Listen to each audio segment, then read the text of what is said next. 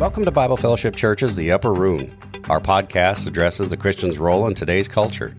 We hope you enjoy it and find it informative. To help support our ministry, please consider becoming a subscriber and financial contributor. Links to donate are on our website at bfc4u.org. Now let's get going.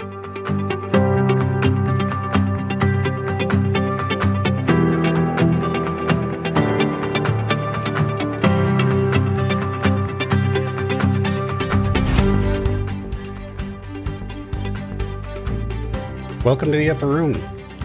This is Associate Pastor Scott Kimball of Bible Fellowship Church, and tonight I am flying solo.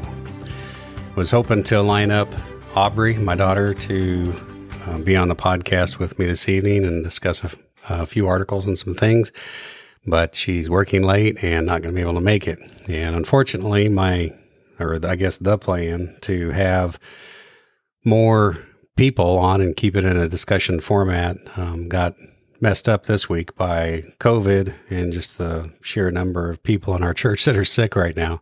So, for those of you that are ill and listening to this podcast, I'm praying for you, hoping that you're um, getting better and that uh, we'll be able to get back into doing some ministry together uh, once you're healed up again. So, I wanted to take a, a little bit of time and go ahead and, and discuss Pastor Don's sermon this last Sunday.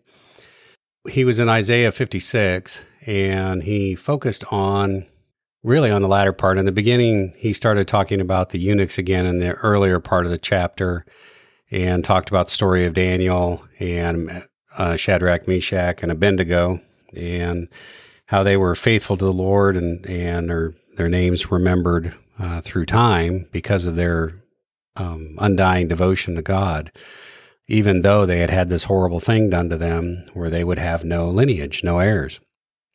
And I guess it was a fairly common thing in, in that time uh, to, to do to young men, especially in a, a court of the king.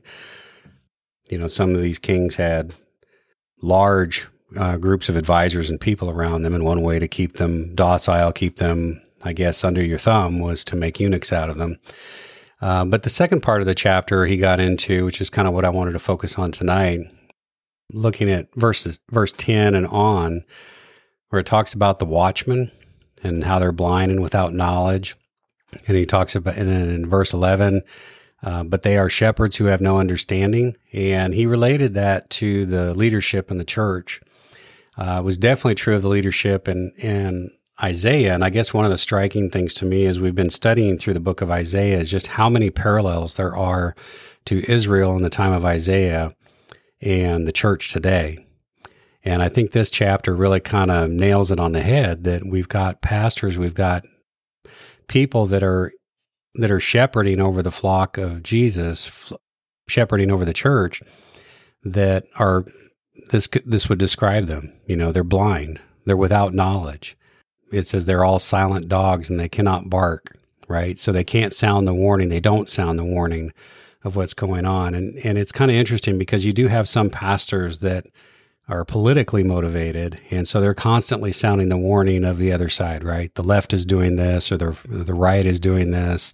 Um, you know, all the white supremacists out there are doing this. You know, whatever, all the political motivation in the world. But when it comes to the truth of the gospel and the fact that people are dying in their sins, many pastors are asleep. They're they're silent about it. They're not talking about that anymore. They don't want to talk about that whole sin thing anymore because it's it's not um, it's not uh, friendly. It's not seeker friendly, I guess. It doesn't make new people who come to the church feel warm and fuzzy. And so we don't talk about things like sin anymore. And so it, it's interesting because this really does kind of talk a lot about the state of the church today. It talks about, you know, dreaming, lying down, loving to slumber. You know, he said that was maybe kind of a, a slight or a, um, or maybe a, a, bit of an insult uh, to the people in that day, but it still describes what's going on today. You know, so many leadership in the church are, are dreaming of of building bigger churches and more people and more ministry, and, and it's all about the growth and and not for the altruistic reasons or the gospel centered reasons, but for selfish reasons, for their own ego. And it's an easy thing to get caught up into. I mean, we're all still human. And so the human understanding is that you want to feel good about yourself. And one way to mark your achievements is by numerical growth. And so it's an easy thing to get caught up into. Um, but then further on down in verse 11, it says, But they are shepherds who have no understanding. They have all turned to their own way, each to his own gain, one and all. And you can see that, um, definitely that parallel within the church today, even, it, even as it was in Israel back then. And we saw that even carried on forward uh, in history in Jesus' time, right? I mean, he spent much of his time um, going after the leadership of Israel in that day. And and really letting them know that God was very displeased with them because of the way their attitude. They were so pious and so arrogant in their in their beliefs, um, thinking that they had Scripture all figured out and that they knew how to keep the law um, to the very letter of the law. Yet their hearts were completely far from God. They were doing it all for their own aggrandizement. They were doing it all for their own glory, uh, not definitely not for God's glory. And so we see those parallels even today. You know, we have a lot of these um, pastors, and we like to pick on the pastors of the big mega churches, right? Because they're an easy target because they're on TV, and many of them end up saying really dumb things. It makes it really easy to pick on them. But more sinister, I think, are are the pastors of these small local churches. You know, they get a following, they have a dozen or so people in their church, you know, maybe half, you know, half a dozen families. And, uh, but they're very tight knit, you know, they're very, very closed group and everybody follows this pastor as though he's some sort of a, a great spiritual swami or something that, you know, has all knowledge. And so it's, again, it's humanity. It's just, it's kind of the way we're geared and it's not healthy. It's not healthy at all. We need to be all about studying the scripture, glorifying God, and spreading the gospel. Uh, and on top of that, we need to be trying to uh, help others and alleviate suffering in this world as much as we can. And then in verse 12, it says, Come, they say, let me get wine. Let us fill ourselves with strong drink, and tomorrow will be like this day, great beyond measure. And so, yeah, it's that folly of looking to tomorrow and saying that, you know, tomorrow is going to be even better than today. We're, we're building the kingdom, right? How many times have you heard pastors or, or Christians say that, you know, come alongside, we're building the kingdom together. You know, and I guess really there's there's no harm in that. We ought to be trying to make an improvement in society wherever we can. But I think the the reality is is the kingdom's not going to come until Christ returns. Physical return, not not some spiritualized thing, but actually Jesus in the flesh coming down out of heaven, putting his feet on this planet again and ruling from Jerusalem that's the day we look forward to. That's what we want. Uh, we're looking forward to that second coming. So it was a good message. Um, if you haven't listened to it yet, I would encourage you to go back and, and check it out and, and listen to it. Uh, there, there's so much there that uh, I think it would be easy to point to the leadership in the church today and say, yeah, the leadership's failing. But a lot of that is because the leadership is afraid of the congregations, you know, that if they actually spoke the truth out of the scriptures, that their fear is that nobody would come, that people would just would not come to church anymore, that they that they would be so offended by the things of the scripture that they would no longer uh, return to church. And uh, and it's a real fear. And there's a lot of pastors right now that are leaving the ministry. They're getting out of the ministry completely. And so much of it is just because because church has just become not a good place to be. You know, people dread getting up and going to church on Sunday. It's like, what's what's this Sunday going to bring? And for a pastor, that's a lot of weight and a lot of responsibility on one person who's trying to do their best to grow a congregation and, and to bring people into the fold and to and to teach the word. But that's a lot of responsibility on one person. And when the congregation is to the point that they don't lift a finger to do anything but just come and sit and listen, but don't do any teaching, don't do any discipling, don't get involved in the active ministries of the church and those kind of things, uh, it makes it really hard on on the leadership because they don't feel like they're actually accomplishing anything. And so, thankfully, at Bible Fellowship Church, uh, we do have a lot of people who are very active in ministry. And it seems like here recently, people have become more active. And I don't know if it's because of the things that Don's been preaching out of the pulpit or uh, the Spirit's just moving through our congregation or what, but it seems like we've got a good core of people now who are actively interested and involved in ministry, um, whether that's uh, ladies' ministry or teaching Bible studies or um, you know, doing the men's breakfast or participating in things on Sunday morning, helping out in the kitchen, all that kind of stuff, being part of the ministry and, and doing whatever they can to help move things along, to bring things forward, to be to be an asset to the body of Christ. So it's all good. A lot of good stuff going on. We've got a uh, a, a good mix of people at our church. Everything from you know little tiny children. We actually have a, a pretty decent Gen Z, you know, millennial crowd, and then of course we've got a lot of the older folks too. We're definitely multi generational. So the other thing we, I wanted to talk a little bit about tonight was um, a YouTube video that came across today in my recommended feed. And it was uh, Elon Musk. And it says why Elon Musk is warning about one of the biggest risks to civilization. And I guess he's been on several different news programs and whatnot and talked to reporters and brought this this concern of his up. And his concern is that we're not having enough children, that people, as we've become more affluent and as people have become more afraid of the future, you know, whether it's climate change or possibilities of war or other catastrophes or whatnot, there's been this concern by our younger generation that, you know, why would they bring children into this world? Which is kind of interesting because it's the same thing. You know, I'm a Gen Xer and it's the same thing my generation was concerned about. Uh, you know, we grew up with the uh, Soviet threat and nuclear annihilation and all that kind of stuff. And, and matter of fact, in the 70s, we were all concerned about global cooling. We were, had another ice age coming. So there's always been something on the horizon, you know, and, and you look at the people who went through World War II, um, and then which went into the Korean War and the Vietnam War. You know, there's always been a reason not to bring more children into this world.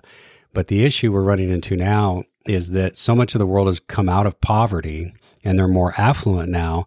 And what naturally happens as people become more affluent is they tend to have fewer children. It's just the way it is. And so, but with fewer children, you don't have enough people to replace the people that are dying off every year. And if you let that go on too long, it will collapse your civilization. And we're seeing some European communities, some European countries that are in this situation now where they're trying to save their culture uh, by encouraging their citizens to have more children. And their cultures and their country would have already failed at this point if it had not been for immigrants coming in. And I think the United States is kind of in that same boat. Native born Americans are having fewer and fewer children, and we would already be in a lot of trouble in this country if it wasn't for the influx of immigrants that come into our country every year. And I'm pretty sure I've said before on this podcast, you know, that our country is the most benevolent when it comes to immigration of any country in the world. Uh, for as much flack as we get and as screwed up as our immigration system is, we still immigrate more people into this country every year than any other country in the world. Everybody wants to come to the United States. But we need to understand that globally, we need to be having enough children in order to replace those that are that are passing away, that are dying off. And since we've had a global pandemic and we've got, I'm not sure what the total number is of deaths now around the world globally, but it's a lot. And with those deaths, um, we need to be having enough children to begin to replace those people and, and bring it on. And Elon comes from a, a perspective that is kind of interesting because I think I've read it before in some other books talking about this idea of the population. And it's not a very popular idea because most people in academia and most of your very smart people are looking at ways to limit population, to reduce the population. And they're doing it for reasons of environmental damage or uh, other things that they're concerned about that humans are doing. And by thinking that maybe if we just have fewer people, that'll lessen the problem. The issue with that, though, is that as we lessen the global population, you lose that sort of collective mind that develops by having that many people. And you end up going back to a time where instead of you being able to to come up and be educated and to specialize into a field and become very good at, at whatever that service or thing is that you do is with your career, um, you have to go back to meeting basic needs of food, shelter, and clothing. And when each person in your society is only concerned with food, shelter, and clothing, then all that specialization goes away. All the great technological advancements, all that kind of stuff goes away. And we end up going back, you know, maybe to the medi- medieval ages. If it gets bad enough, you lose enough of your population, you can go right back to being, you know, um, cave people again. And so Elon Musk is uh, a very intelligent man, and he's he's kind of bucking the trend, which he's known to do. And he's saying that we need to be having more children, not fewer children, that we need to be inc- increasing this global intelligence, if you will, this collective intelligence, and allowing people to specialize by having enough people on the planet who can do all the food, shelter, clothing type of aspects of living for everybody, that then that frees up other people to be able to really focus in and do these very specialized things that moves technology and society and advancement forward. So that got me thinking about some other things. Um, was thinking about you know how technology has really affected us, and especially the younger generations, the millennials and the Gen Zers. You know they're they've grown up with the internet. You know they've had the internet in their life, and the internet is one of those things that has been a fantastic increase in your ability to find information and, and have information. And, but it's got its both good and bad sides, right? The church and, and many churches have discovered that they can use the internet to have a global reach, right? Doing things like this, like podcasting, um, doing uh, Facebook Live videos of their Sunday services, of having online classrooms. So instead of expecting everybody to come to your church on Sunday morning at 9:30 or 9:45 or whenever you normally have your Sunday school and having everything around that, you can have small groups essentially anytime. You can record them as you're doing it. So for the, those people that couldn't be there at that time, they can check into it later and get and get the content and be able to comment and still be part of the conversation, still be part of what was going on. And so we really kind of opened up a whole new era for the church, an online church, if you will, that I think has some fantastic possibilities if we can just wrap our heads around it, get our minds fixed on the possibilities of what could be done with this technology. How can we use the internet to further the gospel? How can we use the internet for biblical teaching? How can we use the internet to help uh, Christians who are really struggling with their faith. You know, can we do online one on one counseling? Can we do uh, gospel uh, presentations, things like that, bring people to, to faith in Jesus? You know, there's just so much that I think that we're, we've just now is kind of scratching the surface on all of this. And some churches really kind of jumped in, you know, both feet and are trying all kind of different things to see what really is working. And and you know but also with the internet you've got the opposite side of that too right? Satan is also very interested in the internet because that's an easy way for him to do his his fakery you know to do his accusations. The church is under a constant assault on on the internet. People are constantly badgering and and saying bad things and making accusations about pastors and churches and whatnot online all the time and our young people grow up with that. And it's it's no wonder that our young people who are so tied into the internet all the time, their general feeling about the church is that religion. You know, I'm a Christian, I'm spiritual, whatever, but you know, religion is terrible, and and churches are terrible, and you know, all you do when you go to church is you get hurt and people abuse you, and and it's just you know, it's not a good place to be. And that whole idea that of being part of the body and that family aspect of being in a church is just lost on many of them. They don't they don't get it. They don't understand it. And so much of that just has to do with uh, the churches uh, late coming to the game. You know, getting on the internet and and getting their message out and trying to uh, combat some of these falsehoods. Some of them are falsehoods, and also combat or maybe provide healing for those people who truly were mistreated at a church, who truly were abused or whatever at a church, and you know offer them healing. Say, no, we're we're not a church like that. You know, we're a church that that wants to help you heal, that wants to help you grow closer to the Lord. So there's just so many things that you know we could really talk about when it comes to the internet and technology. But getting back to this this article with Elon Musk, I, th- I think it not really an article as a video, but that he is trying to sound the, the call out there. And I'm, I'm pretty sure he's not a believer in any way, but he's a he's a man who recognizes that when you lose people, you lose you lose that ability to have society and, and culture and all those kind of things that that we want in life. And one of those things we lose from a church perspective is we lose uh, the gospel. We lose that opportunity to, to get the word out there uh, to so many people. So, with that, I just want to uh, thank everybody who, who checks in on these podcasts and listens to them. I thank you for spending the last uh, couple of years with us, and I hope as we move forward and we d- begin to do new things, uh, I ask that you pray for us. Pray for the leadership of Bible Fellowship Church pray for the folks in our church right now. There's a lot of folks that are sick. Uh, Mississippi is still, as far as I know, on the rise as far as Omicron. Many other states are already on the decline, have seen case numbers drop.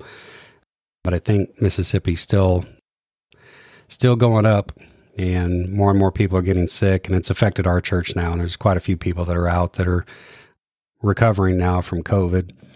And thankfully nobody that I've I've heard of has been hospitalized due to it but uh, it can be a rough time. It can be a rough time. Alrighty, well, I guess with that, we'll uh, we'll call it an evening. I thank you all for listening in. I pray and I ask that you know if you find what you're listening to here to be helpful to you at all, uh, tell somebody about it. Uh, spread the word. You know, let that be your ministry of of letting other people know about uh, the podcasts that we have here and and that you know they can get good solid biblical teaching and they can get some maybe some things to think about from these upper room podcasts and uh, hopefully to make their experience and their in their journey uh, as being part of the family of God more meaningful. So with that, I'll just uh, go ahead and close in prayer.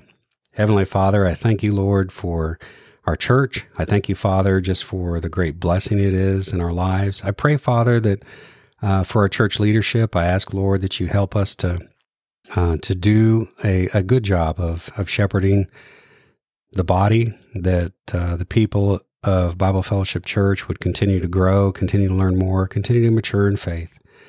I ask, Lord, for those that, that are dealing with illness right now, that you would be with them, that you would strengthen them, that you would help them to get back on their feet again. I also pray, Lord, that you would help them not to overdo it as they try to recover and get back on their feet again, but that they would allow the, the body to have the time to, to heal as it should. I also pray, Father, for the young families in our church, uh, those that are raising kids, and and I'm thinking of my own son here, who's, who's not only got a family, but he's also going to school, and and just those that are that are even starting down this journey of, of life and and one anotherness. I pray, Father, for all of them that that uh, you would make yourself known and real to them, that they would l- rely on you, that they would work to, to draw closer to you and to build that kind of relationship with you, Lord, that can carry them through this life with a sense of joy. Uh, life can be hard and, and there can be setbacks and difficulties in life, but as believers who uh, draw close to you and spend time with you, Lord, uh, we know that we can also experience joy in it all. I thank you, Lord, for sending your son to die on that cross and for ascending into heaven and for the promise of your return to come back. I ask, Lord, that, that you would just help us as we go through each day to, to seek virtue and to live in a way that gives you honor and glory. For I pray these things in Jesus' name. Amen.